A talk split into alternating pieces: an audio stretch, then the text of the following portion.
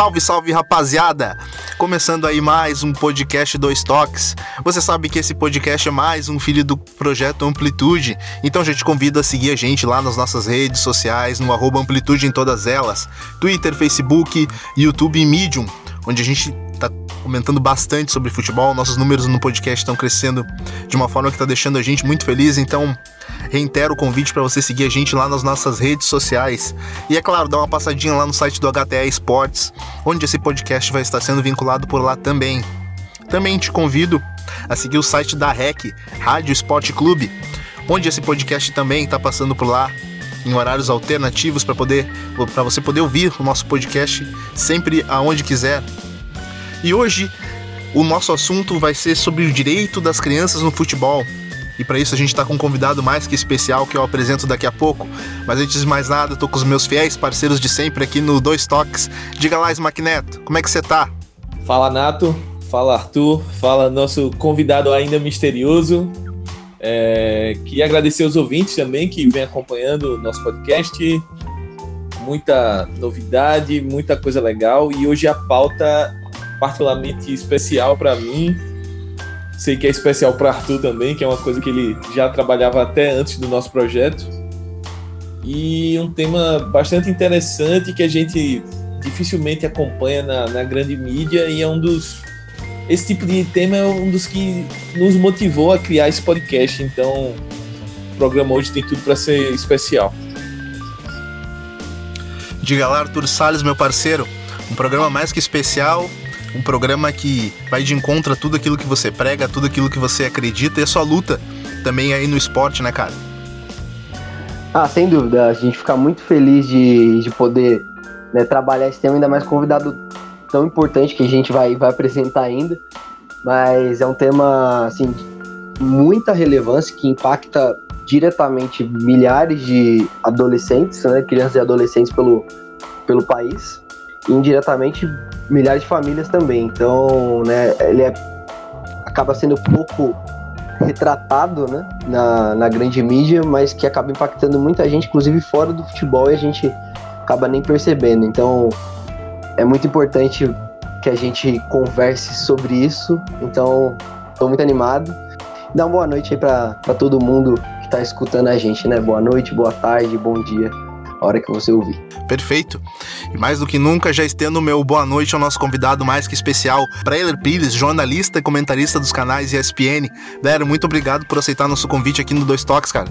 Boa noite, Nato. Boa noite, Arthur. Boa noite, Smack. É, espero não ter frustrado os ouvintes do Dois Toques, né? Depois de tanto suspense, mas é um prazer participar com vocês. Então vamos nessa, rapaziada. Vamos discutir então os direitos das crianças no futebol.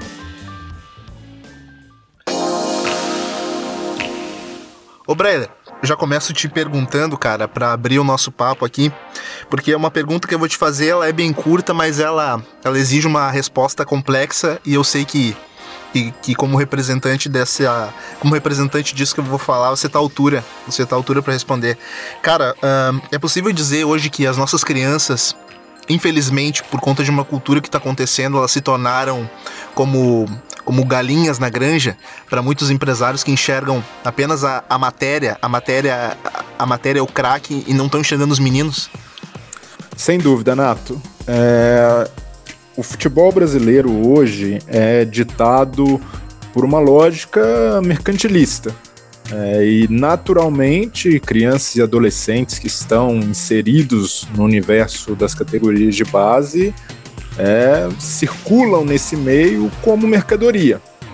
Então, é lamentável né, que os clubes brasileiros e, sobretudo, os grandes clubes que têm estruturas e se gabam disso, né, de ter CT de primeiro mundo, é, com consultório, departamento é, de análise de desempenho, de fisiologia, tudo muito moderno é, não olhem para crianças e adolescentes como tal, mas sim como mercadoria. Eu gosto de citar sempre né, uma análise que para mim foi muito precisa do Paulo André, quando ele escreveu o livro, né, contando como ele se tornou jogador e a sensação que ele teve foi de ser tratado como gado. É, jogadores nos clubes de futebol, né, eles ficam confinados lá, eles têm uma rotina muito bem definida. O jogador treina, descansa, come e dorme. Então é uma, é uma vida é, que muita gente né, almeja, né, a carreira de jogador de futebol, mas ela também implica em sacrifícios e os clubes hoje, em sua maioria, não estão alinhados com as diretrizes do Estatuto da Criança e do Adolescente. Se as instituições né, brasileiras estivessem realmente funcionando e levassem o Estatuto da Criança e do Adolescente a sério, eu acredito que a maioria dos clubes não funcionaria hoje como funciona nas categorias de base. Então, Breira, é, pensando nessa, nessa lógica que você falou, a gente visualiza muito a realidade dos grandes clubes brasileiros, que são os clubes que a gente acompanha nos programas diários da televisão, é, nas resenhas esportivas, é, que geram mais conteúdo naturalmente, até pela quantidade de torcedores, etc. E por mais que a situação não seja ideal, nós podemos observar que os clubes hoje eles têm uma certa preocupação com a estrutura da base, ainda que, como a gente colocou no início do programa, por uma questão muito mais mercadológica do que propriamente é, é, pensando no, no, na formação da, da, pessoa, do jogador. É, mas me preocupa, eu queria que você falasse um pouco dessas reportagens que você fez, uh, de, de, de, realidades de clubes menores. Uh, por exemplo, aqui no Campeonato Alagoano, que é a realidade que eu consigo acompanhar melhor, uh, tem clubes que, por exemplo, eu tenho conhecimento que eles não, não conseguem fornecer as refeições aos atletas, refeições ideais para um atleta de futebol, isso falando do profissional, eu, eu não estou nem considerando a base, ou seja, é, é, uma coisa muito abaixo. E aí, aí, entrando já na pergunta, eu queria que, que você falasse assim um pouco de como a nossa sociedade, é, a formação da nossa sociedade, a falta de oportunidades da nossa sociedade, como o Brasil como sociedade está inserido no mundo e como isso é, é, como essa inserção, essa realidade brasileira faz com que a opção de se tornar um jogador de futebol para um menino, para uma criança, ela se torne um sonho tão grande que a família embarca nisso e muitas vezes é, não tem esse cuidado de, de pensar nos direitos da criança, de pensar não só na, na educação de formação, mas é, se ela vai se alimentar direito, se ela vai estar tá num lugar que dê, dê condições, enfim. Queria que você falasse um pouco de, de, dessa realidade de clubes pequenos que eu já observei que em algumas reportagens você fala um pouco dessa realidade. Uhum. É, seu diagnóstico foi perfeito, Smack. É, existem hoje realidades paralelas no futebol brasileiro. Né? não só a nossa sociedade, mas também o futebol é muito desigual. É só a gente olhar para o Campeonato Brasileiro da Série A. O Palmeiras tem um faturamento 20 vezes maior que o Paraná, o Lanterna. Então, essa grande injustiça né, que é feita, é, perpetrada por diversos me mecanismos, um deles a divisão das cotas de TV, é, se reproduz né, em várias partes do futebol. Então a gente, o futebol naturalmente é um espelho da sociedade brasileira. E para falar né, dessa realidade nos clubes pequenos, né, de, a diferença de um, uma estrutura de clube grande para um clube pequeno, eu volto à Lei Pelé.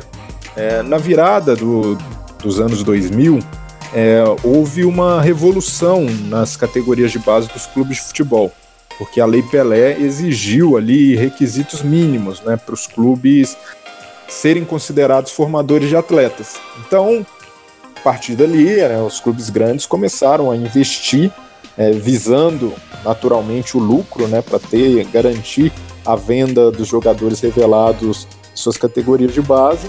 E aí começaram a se equipar, é, a buscar psicólogos, é, fisiologistas, é, equipamentos é, com tecnologia. Então, e fizeram também, também uma revolução estrutural, como uma delas, o Cruzeiro, se não me engano, no ano de 2001, foi o primeiro clube a ter uma escola na Toca da Raposa, no seu centro de treinamento. E aí, bom, naturalmente esses clubes se tornaram atrativos né, para jogadores e começaram a fazer essa roda nas categorias de base girar. Só que o que nem todos os clubes tiveram dinheiro para acompanhar essa evolução. Então, os atletas que são descartados pelo caminho, né, que não passam nesse filtro é, cruel do futebol, eles vão para os clubes pequenos, para os clubes de menor estrutura e acabam é, à mercê de. E aí, hoje, nem mesmo os clubes grandes se enquadram totalmente é, nas diretrizes do Estatuto da Criança. Imagine esses clubes que não têm, mal mal têm orçamento para bancar o time profissional. Então é, são situações de trabalho infantil, de profissionalização precoce, e são muitas vezes crianças de 10, 11, 12 anos, é, uma modalidades que nem mesmo o Ministério Público do Trabalho permite, né? Pela legislação brasileira, é, um adolescente só pode ter um vínculo de trabalho como aprendiz a partir dos 14 anos. Então é uma, é uma realidade ainda mais cruel para esses clubes, pra, e também uma realidade mais cruel para as pessoas mais pobres. É, a violência que acontece em categorias de base é também uma violência social, porque ela atinge basicamente os atletas de origem mais humilde. E isso porque muitos precisam migrar de suas cidades, né? Porque justamente pelo fato de clubes não terem essa estrutura em várias partes do norte do país, do nordeste, e até mesmo aqui no Sudeste, né, existe muita migração é, em Minas, do interior de Minas Gerais para Belo Horizonte, Rio de Janeiro, São Paulo. Então, essas crianças afastadas de casa, que já saem de um contexto familiar muitas vezes problemático, né? Muitas vezes sem a presença do pai, com família desestruturada e também é, com depositada toda a esperança da família nos seus pés de se tornar um jogador e conseguir ser um muro de arrimo para essa família.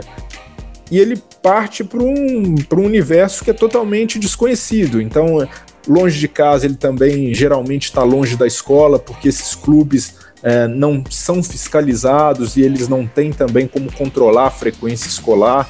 É, e aí não existe o acompanhamento da família. E às vezes até o atleta se força a largar a escola para querer se dedicar ao futebol. Então é uma realidade que muitas pessoas geralmente falam: "Ah, não, fulano foi jogar futebol, né? Tá jovem, ele tem um talento", mas ignora toda essa gama de ameaças que existem aos jovens e aí são abusadores, golpistas, é, estelionatários que muitas vezes cobram dinheiro das famílias que mandam jogadores para outros estados. Então é uma série de violências e ameaças que eu considero como uma violência social, que no fundo acaba atingindo esses jogadores mais pobres, jogadores que têm uma melhor condição, hoje em dia conseguem ter uma estrutura não só familiar, mas psicológica para triunfar no futebol. E esse filtro tem ficado mais claro nas categorias de base dos clubes grandes. É, já é difícil encontrar jogadores, é, a alta quantidade de jogadores negros e pardos, jovens que a gente via no passado, justamente por isso, por é, esses jovens né, de famílias mais ricas terem condições de se manter perto das suas famílias, é, bem estruturados e com uma boa condição psicológica para vencer nesse filtro que é muito complicado do futebol. Kibreiler, é, falando sobre a questão de, de, do meio, né, ele enxergar muitas vezes, né, muitos aspectos, os jovens como uma mercadoria mesmo, né, a gente escuta muito falar que o, que o jogador é um ativo do clube, né? Enfim, vários desses termos. É, fiquei, fiquei pensando no papel da imprensa, é uma coisa que me, que me chama assim sempre muita atenção, né? Sempre que a gente vê cobertura de, de campeonatos de base, né, na televisão, né, transmissões, ou mesmo alguma reportagem específica, a gente vê sempre essa ideia sendo reforçada, né? Daquela, daquela joia, ou que tem que ser lapidada, né? Ou que tem que ser garimpada, enfim, sempre esses termos muito mercadológicos, né? O mesmo uma safra, né? Que está chegando aí, né? Da, a, uhum. da nova geração, né? Em vez de, né? Talvez escolhermos outros termos para utilizar, a gente vê muito, muito disso, né? Na, na imprensa, né? Então eu queria saber de você, assim, até por também trabalhar na televisão, né? Qual, se você reflete sobre isso, se você vê essa reflexão no no meio de alguma forma para ajudar a não reforçar essa ideia que acaba sendo, né, como você mesmo falou, um pouco prejudicial na, no, no convívio, né, no dia a dia do, desses adolescentes, dessas crianças. É, Arthur, infelizmente é, a mídia esportiva em geral acaba consagrando né, esse, todo esse glamour que as pessoas pensam do futebol, porque como esse filtro, nesse filtro vão chegar, chega 1% geralmente dos jogadores que tentam ali ao, ao estrelato, de gente que consegue viver do futebol profissional, é, as pessoas não veem quem fica pelo caminho e o preço que elas pagam por isso. Então, ao usar termos como joias, né, para se referir a garotos que têm 12, 13 anos, a gente acaba tirando esse traço de, da juventude deles. A gente acaba eh, tratando naturalmente como os clubes tratam, que é uma mercadoria. E ao não problematizar esse universo, ao sempre que a gente vê uma geralmente né, abordagem de categorias de base é, sempre com esse viés do glamour, de a nova joia do Santos, é, o novo Neymar, é, o novo Robinho, né, no, no, Santos, então, nem se fale. É, a gente acaba caindo num lugar comum e numa cobertura que ignora os direitos de crianças e adolescentes e não os tratam como tal. Né? E, e ao fazer isso, acho que o, o jornalismo peca ao ignorar um universo que é muito rico em pautas que poderiam ser é, humanas, não só de denunciar violações, mas também de mostrar é, que ali existem pessoas, sonhos, e isso é, é ignorado. E eu vejo muitas vezes né, um, um tratamento cruel com, com garotos. Eu vejo o tratamento que foi dado ao Jancheira dos Santos, é, que surgiu ali com, com 10 anos, ele já tinha um salário absurdo para os padrões da base. É, o Thiago Luiz também, que foi estava pouco tempo no Goiás, passou pelo Paysandu, mas foi tratado é, como até um novo Messi, né, pelo, pelos empresários e a imprensa comprando isso, né, ele foi capa de um jornal na Espanha é, com essa peste de novo Messi.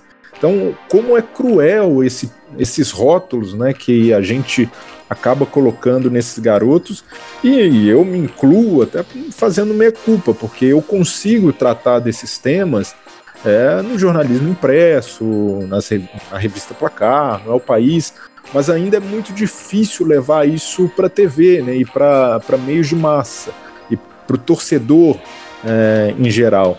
Então, é, eu acho que é um desafio para a imprensa cobrir categorias de base e acho que a gente precisa olhar de uma forma mais humanizada e com menos necessidade de reproduzir o tipo de cobertura que é feita no profissional, de valorizar demais vitórias, títulos, porque a gente sabe que isso é o de menos numa categoria de base, né? Até na lógica mercantilista do clube, o que deveria contar são jogadores que ele consegue revelar e para clubes que tivessem uma visão social do futebol é, ter um, parâmetro para medir o que acontece com jogadores que não vingam é, o que como o clube os direciona é, para fora né, das categorias de base e não existe pouquíssimos clubes têm um trabalho sério de transição é, para trabalhar com esses jogadores que são dispensados. E no fundo eles acabam sendo descartados. Né? Os clubes não têm. É, quem não vinga, quem não serve, acaba indo para o olho da rua e não tem um acompanhamento nem da mídia, nem de profissionais que poderiam ajudá-los a se recolocar no mercado de trabalho, ou até mesmo ter uma continuidade na, no, na escola ou numa faculdade. É, é, legal você falar sobre esse tema, até é, de, de recolocação, né? Porque eu tive notícias, até por ter umas, algumas pessoas próximas que estive trabalhando lá no clube, né? No caso é a Ferroviária, eles tomaram uma decisão de contratar um jogador que era dispensado e que eles mesmos perceberam que, que seria importante dessa oportunidade para ocupar um cargo nas, nas categorias de base do clube. Mas realmente isso é raríssimo. Né, você estava falando, eu, eu, eu já estava pensando, falar, realmente eu nunca vi nada. E eu também é, então. bastante sobre né, a questão de. Ah, você sabe o que os jogadores de 10 anos atrás que eles fizeram? Estão, estão fazendo agora, atualmente? Você sabe onde eles estão? Ninguém sabe, né? Uhum. Só me desculpo porque eu, eu queria manter essa, a, o assunto um pouco ainda na, na questão do jornalismo, né? Porque você realmente falou, e eu imagino que seja muito, muito complicado trazer essa, dar um pouco dessa lógica, né? De tratar o, o, o jovem jogador como, como joia, como objeto na televisão, né? No, no dia a dia. Mas, né? Como, como você acha que é possível? O que, que dá para fazer para tentar mudar aos poucos, assim, você estando, estando dentro e sendo, sendo uma das pouquíssimas pessoas que eu vejo que tem essa, essa preocupação aí na, na grande mídia.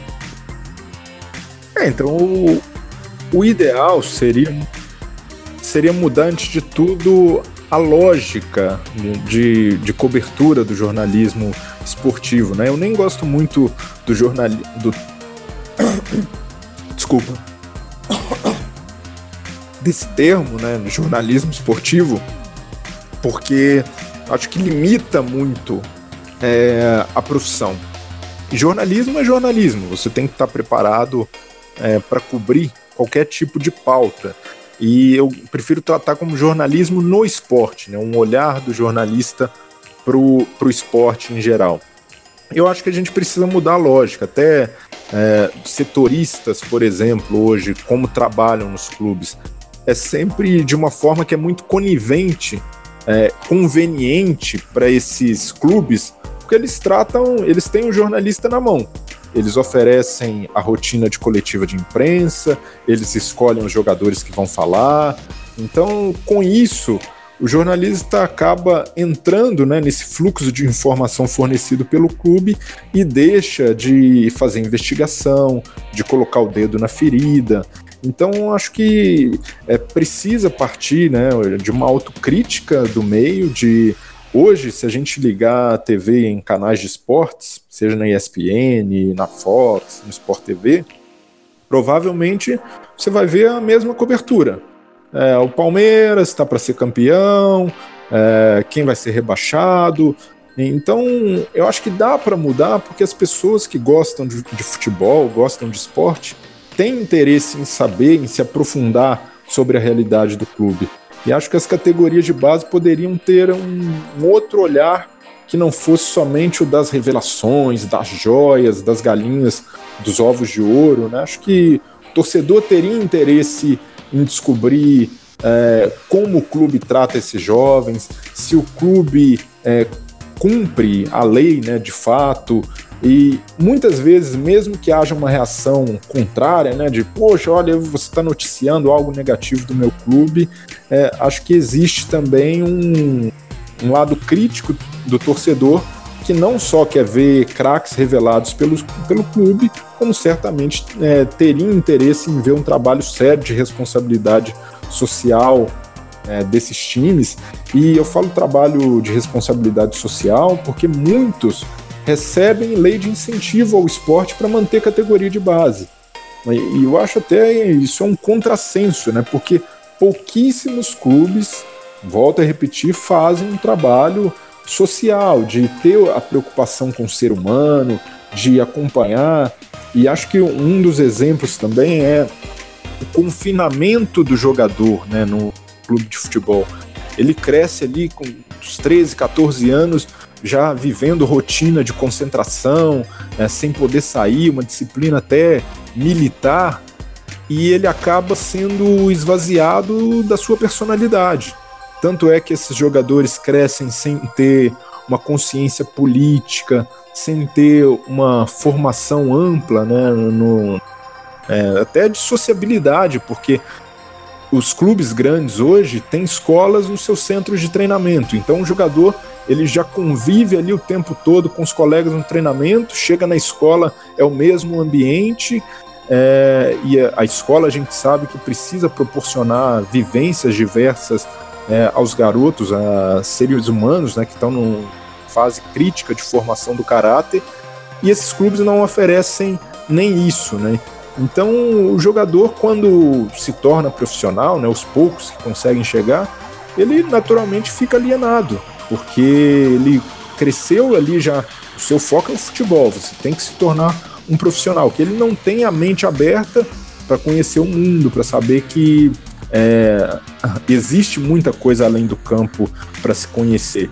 Então, em época de eleição, a gente costuma cobrar dos atletas um posicionamento político, né? e às vezes até injusto, porque os clubes e toda a lógica do futebol é, sempre os direciona a não ter um posicionamento, a ser sempre visto como um, um pé de obra. Né? O Juca Kfouri gosta muito dessa expressão, eu acho que se aplica perfeitamente. O jogador é visto pelos clubes não como um ser político, um cidadão, mas como alguém que está a serviço ali, que só deve jogar bola e não ficar de bico fechado porque não é da alçada dele se meter em outros assuntos. Estatuto da Criança e do Adolescente, artigo 19.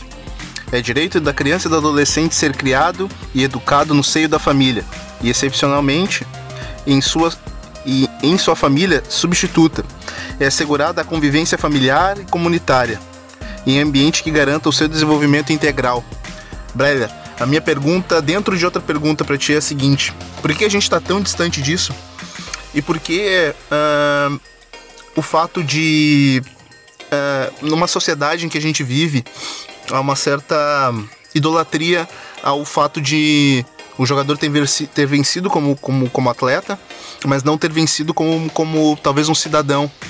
Uh, te pergunto isso porque atualmente a gente viu uma, uma entrevista que eu considero até de certo ponto infeliz por parte de um jogador de seleção brasileira que, que dava risada ao dizer que repetiu de ano em que o tio era professor de artes e acabou reprovando ele como aluno, mas uh, mesmo ele tendo vencido no futebol, ele considera aquilo algo algo não importante para sua vida, trazendo de certa um forma feito, um mau né? exemplo. É, de certa forma um mau exemplo para a sociedade em si. Eu queria que tu comentasse esse, esse caso específico e também me dissesse por que, que a gente está tão distante assim do artigo 19 do ECA. Então, Nato, o, essa questão da, da família é fundamental.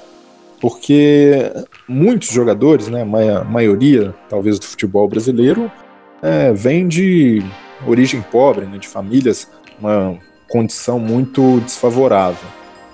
E já no seio familiar, esse garoto costuma ter problemas. É, eu fiz na época da Copa do Mundo né, uma matéria é, mostrando que sei, sete, seis dos onze titulares da seleção cresceram sem a figura paterna, né, do pai biológico é, do lado. Então, isso aí já é uma realidade de uma criança pobre no Brasil. Não é exclusividade de quem, de um jogador que tem um talento para futebol. E nesse contexto, o jogador geralmente é afastado dessa família e às vezes a família até fica feliz quando ele vai para um clube, consegue fechar um contrato, porque ali ele consegue ter um prato de comida que a família não, não consegue prover. Eu lembro, eu sou de Belo Horizonte, né? Eu tentei ser jogador de futebol, né? Me aventurei em categorias de base também, em alguns times amadores lá de Belo Horizonte. E num desses times, eu lembro de ter um colega, né, que não ele tinha sido abandonado por pai e mãe, morava com a avó, e ele ficava concentrado no clube, isso a gente devia ter 14, 15 anos, e ele ficava lá porque ele sabia que não ia ter comida em casa se ele voltasse. Então, e o que um, uma criança, né, um adolescente nesse tipo de situação não é capaz de fazer, não só pelo sonho né, de se tornar um jogador de futebol, de vencer na vida com a bola, mas para ter o direito básico à alimentação. Então, como o Estado brasileiro não consegue garantir é, esse, o estatuto da criança e do adolescente, né, efetivamente para essas pessoas mais pobres, é, eles acabam sendo vendo num clube de futebol é um, um abrigo. A, a, o clube de futebol se torna a sua família. E aí é, a gente cai em situações que são muito perigosas, que é o treinador, o olheiro, um empresário que invariavelmente acaba exercendo é, uma figura quase paterna para esses jogadores, mesmo os que não foram abandonados por sua família. E aí entra caso de exploração é, do trabalho, é, vários jogadores são enganados, são lesados em contratos com clubes de futebol. E o que eu, eu me debruço mais né, é, sobre a questão do abuso sexual contra crianças e adolescentes no futebol. Né? Desde é, 2012, é, eu monitoro casos e apuro é, situações de abuso de crianças que são abusadas por treinadores, olheiros, é, dirigentes.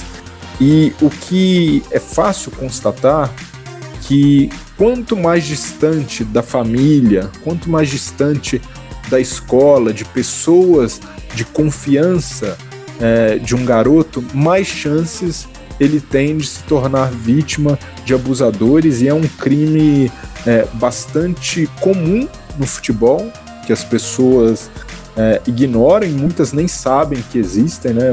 Várias, a maioria das reações quando eu publico esse tipo de matéria dos leitores é nossa, eu não, não tinha nem ideia que uma, um garoto poderia ser abusado num clube de futebol. E isso acontece porque para abusadores né, de crianças, os clubes de futebol são muito atrativos, porque eles têm toda uma estrutura, uma hierarquia, de poder, que favorece é, esse tipo de relação promíscua que acaba levando ao abuso sexual e acaba levando também ao silenciamento. As vítimas dificilmente falam porque, primeiro, pelo sonho né, de prosperar no futebol e pelo tabu que envolve esse tema do abuso é, num meio tão machista como é o futebol. O Brenner, ainda dentro disso, cara, uh, eu preciso te fazer uma questão que ela envolve. Ela envolve também o social. Uh, tu falaste do seio da família, tu falaste das, das convivências em que é necessário que o menino ele tenha ali o convívio social com demais colegas, aprendendo a aceitá-los, aprendendo a respeitá-los.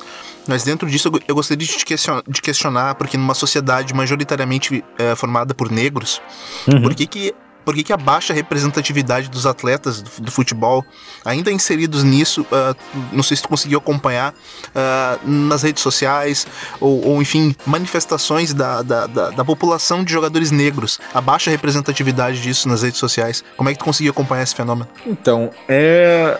A gente vive uma situação curiosa no Brasil, porque mesmo com esse branqueamento que já existe nas categorias de base, pelo fato de garotos mais ricos terem é, mais condição de preparo e até é, como você coloca, né? Aqui no Brasil a gente fala muito de meritocracia, e aí vamos falar de meritocracia no futebol.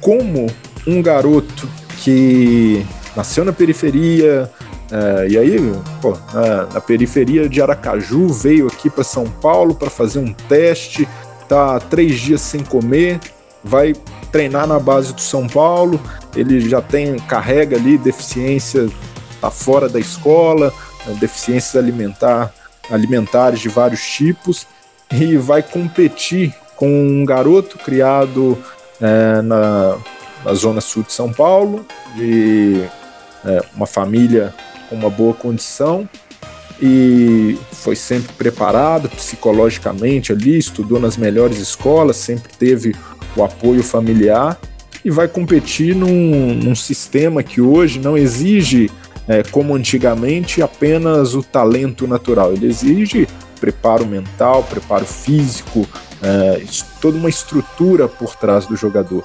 Então ele já sai em desvantagem, né? Então eu, eu acredito que por isso a gente tem vivido esse processo de branqueamento do futebol brasileiro pela, pela dinâmica do jogo hoje que é diferente, não favorece só o talento. E outra coisa que é fundamental né, para discutir a questão racial no futebol, que me intriga bastante, é que mesmo com esse branqueamento, a gente tem talvez aí muitos né, jogadores negros é, destacados que fazem sucesso no futebol, conseguem vencer porque tem muito talento, mas a gente ainda tem pouquíssimos técnicos negros, dirigentes, executivos de futebol, analistas de desempenho, é, dirigentes negros, presidentes de clubes negros. E aí, na questão do treinador, por exemplo, né, que aqui no Brasil costuma-se dizer muito que ah, não, o racismo não é bem o problema, o problema é, é social, né, porque o negro, como está na, nas classes menos favorecidas, ele tem mais dificuldade de ascender a posições de prestígio na sociedade. Mas o futebol desmente completamente essa máxima. Porque se a maioria dos jogadores vem de uma origem pobre e o futebol tem jogadores negros destacados, por que só os brancos se tornam treinadores? Porque a maioria dos treinadores também é composta por ex-jogadores. Então, existe um componente racista no futebol, como existe em toda a sociedade. A gente dificilmente vê negros executivos em grandes empresas, em multinacionais. Então, o futebol reproduz esse comportamento racista da sociedade, e o mais triste é que, por ter tantos negros destacados, o futebol não tem vozes ativas contra o racismo, porque esses jogadores lá nas categorias de base, em sua formação, eles foram doutrinados, né, entre aspas, a silenciar, a não e a muitas vezes nem se, a se reconhecerem como negros. Eles são vistos ali, o clube faz parecer que eles são iguais a qualquer um, e às vezes por assinar um grande contrato, por ter ali um prestígio no clube, ele se vê, não, não, se enxerga como um negro, né? Ele não consegue identificar é, o, os preconceitos que ele sofre, a discriminação é, racial que ele sofre, porque ele está numa bolha da sociedade, ele está fechado ali no clube. Então é uma, eu acho que o futebol reproduz de uma maneira muito cruel as injustiças é, raciais do Brasil. E infelizmente a gente tem pouquíssima, pouquíssimos jogadores que se identificam com a causa, e tanto é que né, em pleno dia da consciência negra, o Brasil enfrentou Camarões fora do Brasil, porque a seleção não joga aqui, e nenhum jogador se manifestou, a CBF também não fez nenhuma menção à data, né? Uma, um jogo que poderia ser uma grande oportunidade, né? Tinha o Samuel Eto'o, que é um grande ativista do movimento negro em Camarões, né? Ele representa muito é, no enfrentamento ao, ao, racismo na África. E o Brasil, os jogadores brasileiros, a CBF, perderam essa oportunidade. Eu acredito que muito em função de não ter negros no comando. Né? Os clubes ainda são muito fechados, muito elitistas, e a CBF então nem se fale, né? não tem nenhum dirigente negro lá. Então, é, infelizmente, o, os clubes de futebol e as confederações reproduzem essa lógica racista da sociedade. Brilha, é, durante todo o nosso papo aqui até agora, é, ficou nítido que não tem como a gente dissociar essa análise mais profunda do, do futebol, da formação do atleta, é, da formação dentro dos clubes, etc., dissociando do que é o país hoje, do que é a sociedade brasileira, de, de como esses, essas pessoas essas pessoas que pretendem se tornar jogadores ou técnicos ou dirigentes, etc., é, estão inseridas na sociedade, qual o seu patamar, a sua posição social, de onde elas vêm, como elas chegam até os clubes, enfim. E, Sem dúvida. E, e dentro de, disso, desse assunto, dessa, desse contexto social, a gente sabe que o, o Brasil está vivendo um período político muito conturbado, um, período é, bem complicado e, e, uma das pautas que estão bastante acirradas, digamos assim, é justamente a reforma trabalhista, né? É a reforma hum. da Previdência, do trabalho. E em uma das suas matérias, no ano passado até, você é, mencionou a questão de, de um projeto de lei que propunha a redução da, da idade do, da, da formação de atletas, no caso, para que esses atletas passassem de 14 para 12 anos para assinar o primeiro contrato com o clube. E aí uhum. várias entidades, como o Ministério Público, o OAB, enfim, entidades de reconhecidamente de luta, digamos assim, a própria Unicef, que é a entidade internacional, é, se posicionaram contra esse projeto, né? Até porque fere o ECA, fere tratados uhum. internacionais, etc. E aí eu queria que você falasse um pouco de, de como isso, é, como essa lógica da, da mercantilização chega ao ponto de você tornar as crianças realmente é, é, como empregados, como produtos mesmo, porque a, a lógica que eu enxergo basicamente para os clubes pleitearem isso, que a gente sabe que no fundo é a bancada da bola que, que patrocina esse tipo claro, de projeto claro. de lei. É, os clubes pleiteiam isso muito por conta da questão da Lei Pelé, de, de se sentirem lesados por conta do, do, do, dos jogadores poderem ser assediados, que aí é uma outra questão também que eu não, não que eu ache certo ser assediado por clubes de fora, etc. Só que é, para combater isso, você está regredindo em outro, em outro ponto. Eu queria que você, se possível, desse um panorama de como isso está sendo tratado, se isso está tá indo para frente.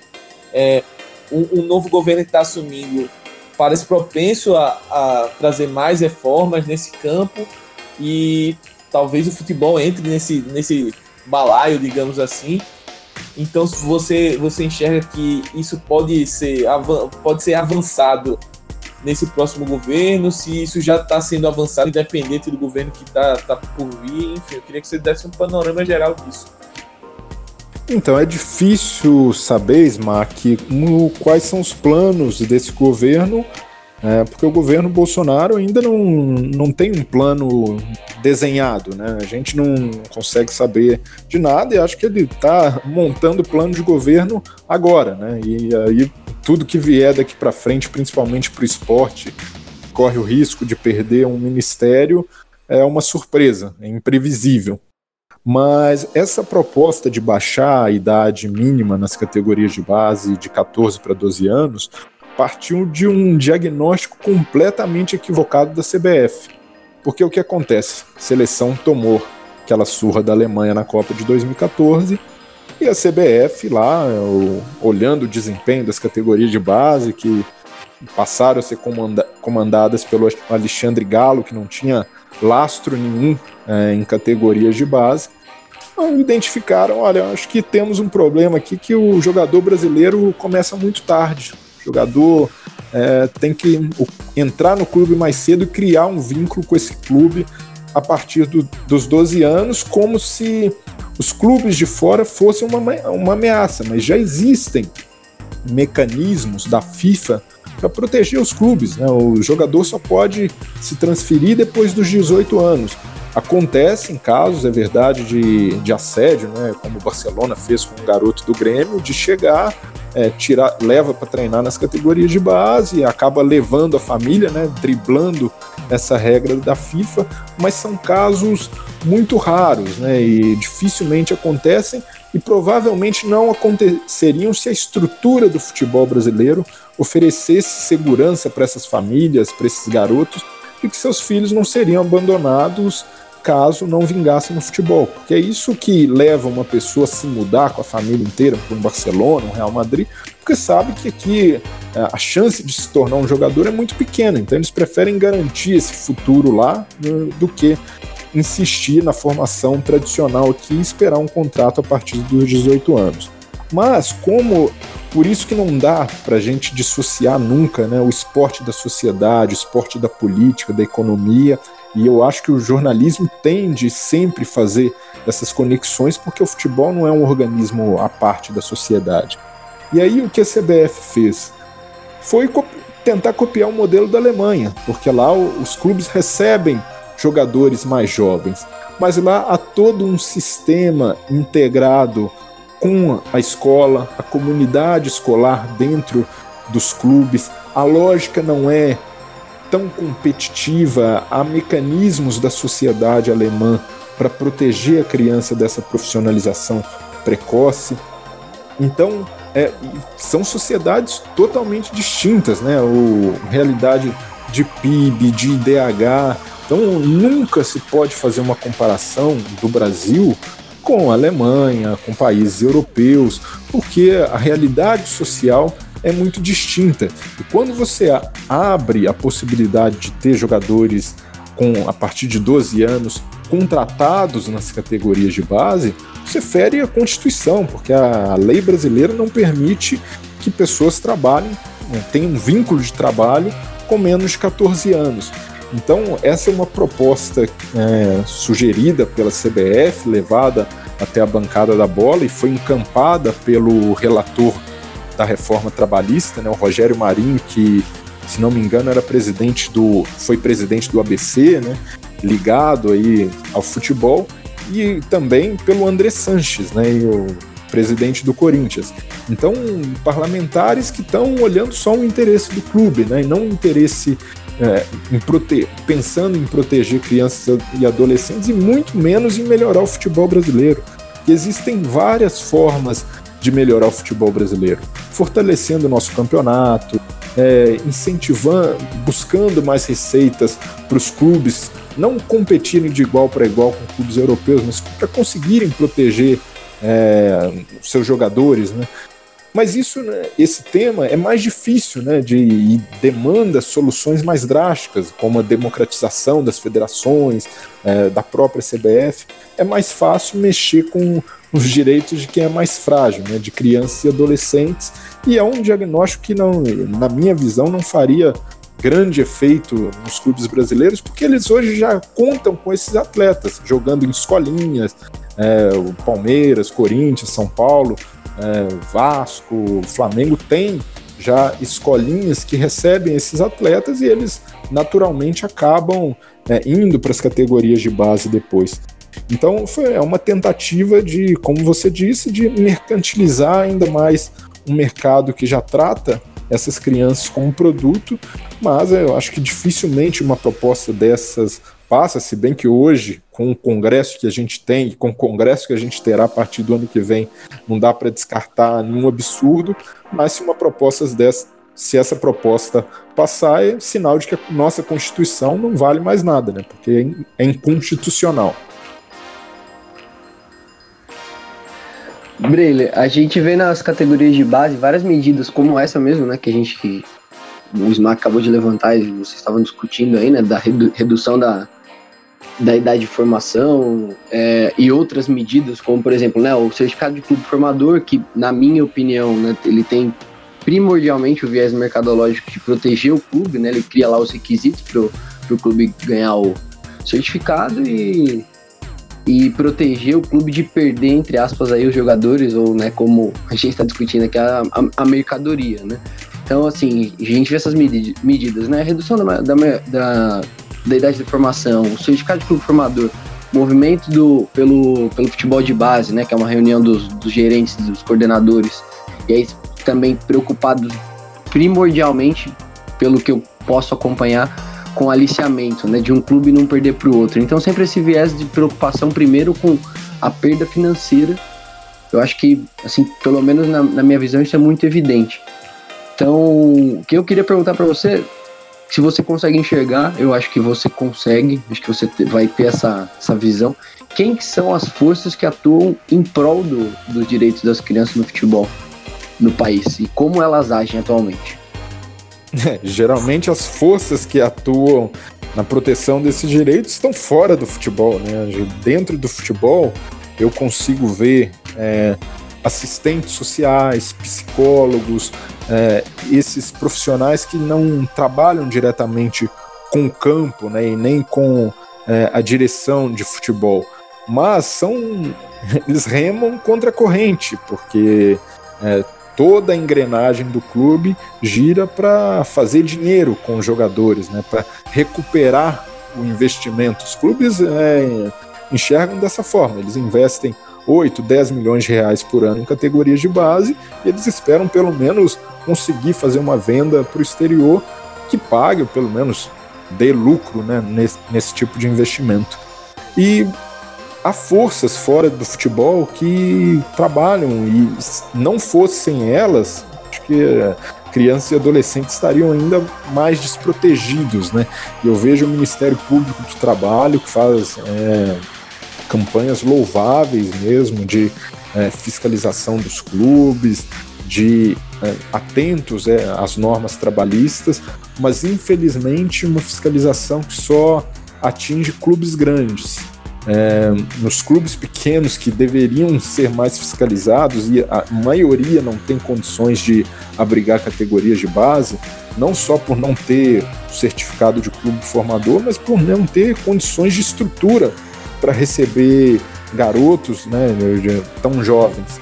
Mas, então, infelizmente, essa eu já tive a oportunidade de conversar é, com procuradores do trabalho e já passei né, é essa necessidade, mas por falta de estrutura e hoje essas instituições, depois da reforma trabalhista, é, estão sendo esvaziadas, não tem, já não tinham condição de fazer um grande trabalho de fiscalização hoje tem menos. Então eu enxergo com muita preocupação né, para o futuro é, o sistema de categorias de base no Brasil e acho que é, caso é, as autoridades não tomem medidas drásticas né, para fazer valer o Estatuto da Criança e do Adolescente, a gente tende a regredir em poucos direitos que foram conquistados, né, porque a Lei Pelé, mesmo com é, alguns ajustes que poderiam ser feitos, ela trouxe é, benefício é, para crianças e adolescentes no futebol. Como o clube é obrigado a oferecer uma assistência médica, odontológica, é, um, um, amparo mínimo né, a esses jogadores, mas isso tende a se perder é, nessa esteira né, da reforma trabalhista de, é, de uma de tornar né, uma, a, trazer a lógica liberal para o futebol e acho que é, a gente precisa debater, e principalmente o jornalismo, né, precisa jogar luz sobre isso, porque vejo é, um horizonte muito sombrio para jovens atletas no futebol. E é claro que isso é um dever nosso aqui também, com nossos, nossos programas, nossos podcasts, é, de estar tá sempre aprofundando esse, esse debate que ele é muito importante para a sociedade. Breiler Pires, cara, muito obrigado por participar aqui com a gente do programa. Obrigado pela simpatia, obrigado pelo carinho de atender a gente aqui, para a gente poder debater né, sobre esses pontos tão tão cruciais para a sociedade e para o esporte que a gente tanto ama como o futebol. Cara, por favor, passa, venda seu peixe aí, aonde você está escrevendo. Você está escrevendo também no El País, né? Uh, pode passar aí seu recado, onde você, onde o fã de esportes, como vocês falam no, no, na ESPN, pode acompanhar vocês, por favor. Opa, não, primeiramente eu queria agradecer o convite. É muito importante que a gente tenha esses espaços qualificados né, para debater, para aprofundar mais nessas questões. Fico muito feliz com o convite do Dois Toques.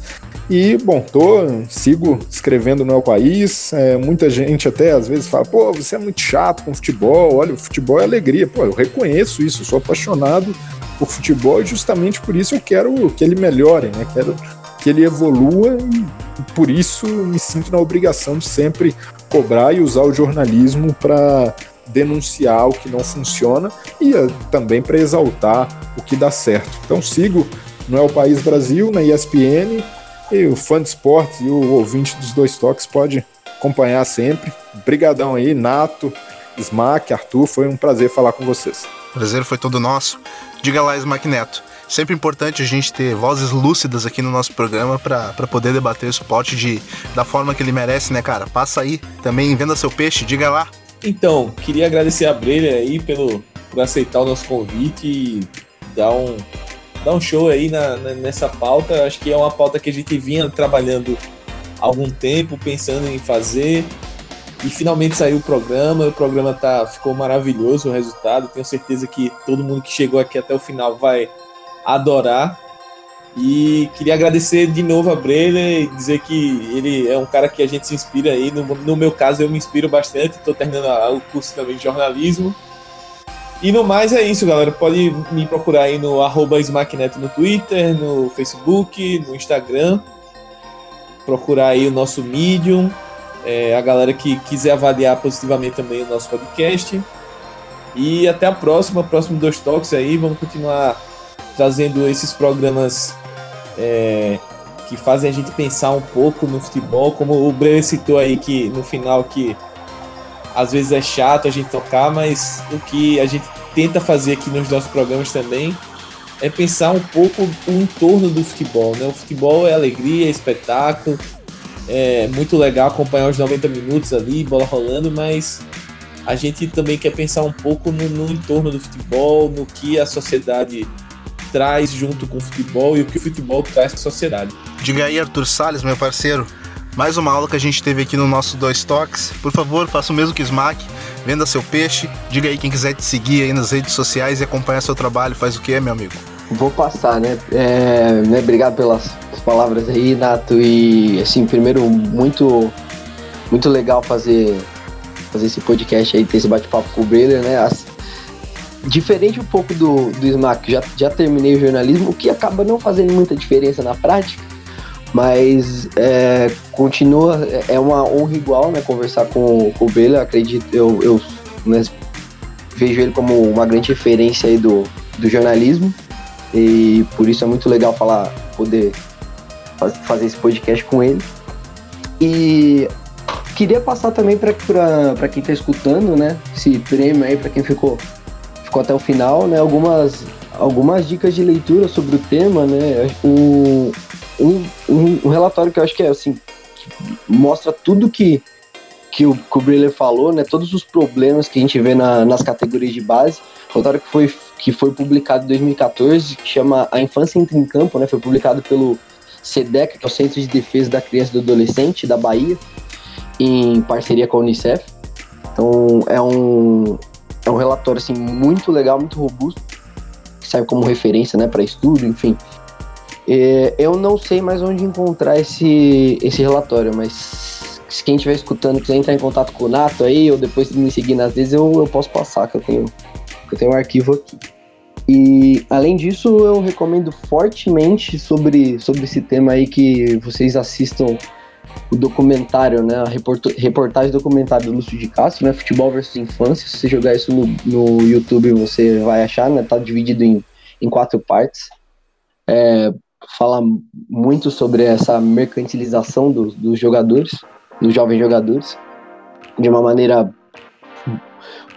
ótima, né? O Lúcio de Castro faz reportagens muito boas, né? Documentários também e um livro que chama Ninhos Futebolistas, né? Eu agora me, me fugiu o nome em português, se não me engano, é Indústria Indústria de Base S.A., não, não lembro o nome. Indústria de Base é um, site, mas enfim.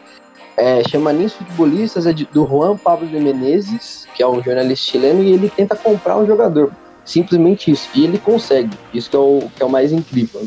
As famílias, é genial esse livro. É, as famílias ficam felizes de vender o seu filho, tá? então você mostra, mostra a loucura que é mesmo esse, entre aspas, mercado de pessoas no futebol. Né? Ele, ele viaja a América do Sul inteira por, né, buscando esse jogador que ele vai comprar, né? E, e nisso ele vai mostrando como é que essa, esse universo funciona. Então é, é, é, muito até chocante, né? Você, você vê como que eles, como que as pessoas nesse dirigem as crianças, né, nesse sentido. Então fica essa, essas três dicas aí. E, né, para quem quiser me seguir, né, tem no Twitter eu, eu, eu uso apenas o Twitter da, do Indústria de Base, né, que é arroba indústria, de Base com, com I maiúsculo. Né, tem no meu site, né, que é o Indústria de Base, que fala majoritariamente sobre os direitos das crianças no esporte, no futebol também. É, a gente tem, eu busco também fazer algumas reportagens. Então quem quiser dar uma, dar uma procurada lá. E Facebook, né? O Facebook também, Indústria de Base existe. Instagram é arroba indie underline base. Também tem o Instagram pessoal, se quiser seguir lá, né? É arroba arthur. Facebook é Arthur Salles. Quem quiser procurar, seguir aí, trocar ideia, é só, só chamar lá. Que é, esse tema para mim é muito, muito, muito sensível aí, porque tá falando de criança, né? E é complicado. Mas, poxa, novamente, desculpa me alongar, né, reforçar aí a felicidade, né, e, e a honra de estar tá fazendo esse podcast. Muito legal mesmo. Muito legal, muito, muito legal essa, essa interatividade que a gente está tendo com os nossos ouvintes. Reforçar o convite que eu fiz lá no início para você seguir a gente lá nas nossas redes sociais, avaliar a gente com o máximo de estrelas no iTunes, no Spotify, onde esses podcasts estão sendo vinculados por lá também para você poder ficar esperto em tudo que a gente está fazendo aqui no Amplitude FC.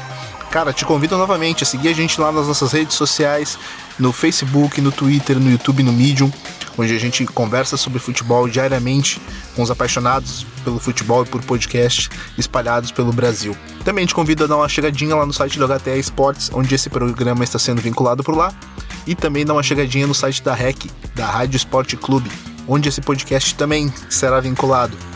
Novamente, Agradeço ao, aos ouvintes que estão acompanhando a gente até agora e a gente se vê no nosso próximo Dois Toques. Um abraço, tchau, tchau.